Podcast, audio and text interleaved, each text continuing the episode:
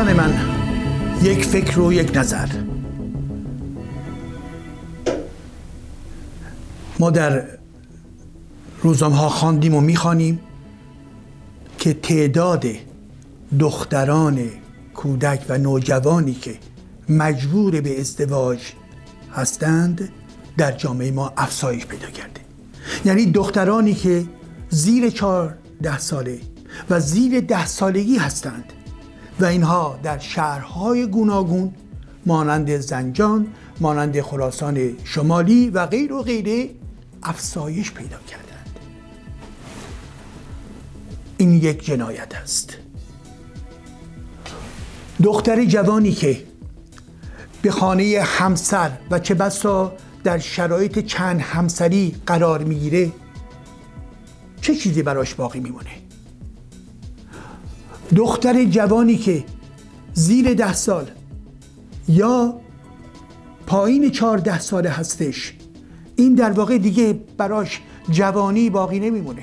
این باید بره در درون خانه اون شوهر سنتی و شروع به چی؟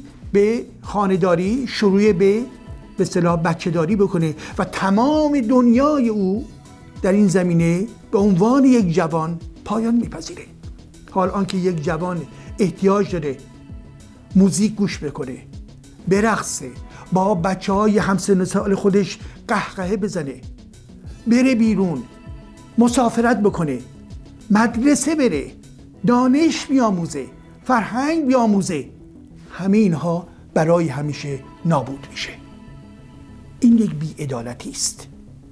این یک بیعدالتی است.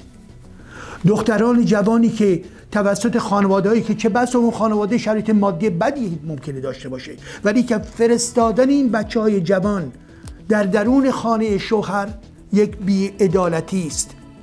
زیرا این در واقع در زیر حاکمیت و سلطه اون شوهر که فقط به تمایل جنسی خودش فکر می‌کنه و فقط بیگاری می‌خواد از اون زن بکشه هیچ نتیجه دیگه برای اون دختر نخواهد بود جز اسارت او در این خانواده. و این سال مطرح میشه این نوع پراتیک اجتماعی از کجا میاد؟ رفرانس این خانواده ها و در درون جامعه ما مربوط به چی؟ مربوط به پیامبر اسلام و آیشه هستش. پیامبر اسلام از 6 سالگی آیشه رو در واقع اعلام کرد که می‌خواد به عنوان زنی بگیره. از نه سالگی آیشه وارد تخت خواب محمد شد. پس بنابراین رفرانسی که در ذهنیت مسلمان وجود داره همین مسئله آیشه و پیامبر هستش و برای اونها یک ثوابه برای اونها یک چی یک پراتیک درست هستش. مذهبی هستش دینی هستش. حال آنکه این یک بیعدالتی هستش. در جامعه امروز ما دختران احتیاج دارند که در واقع بتونن زندگی بکنند. و قانون ایران در راستای همون رفرانس دینی و در, خواست در راستای خواستای آخوندها و در واقع افراد مرد سالدارای فرهنگ مرد سالاری پیوسته و پیوسته خواهان نگه داشتن این شرایط هستند و حتی یک بار مخالفت کردند که این قانون تغییر بکنه و بنابراین تمام سیستم از ولایت فقیه گرفته تا سیستم مجلس ایران گرفته تا تمامی سیستم دادگاه های ایران فقط و فقط در حال گرفتن قربانی هستند. دختران جوان ما قربانی این سیستم سیاسی دینی موجود هستند.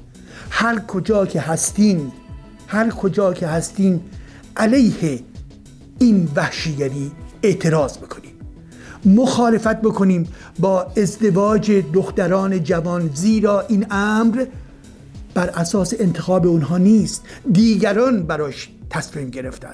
فرهنگ و مناسبات حاکم برش تصمیم گرفته.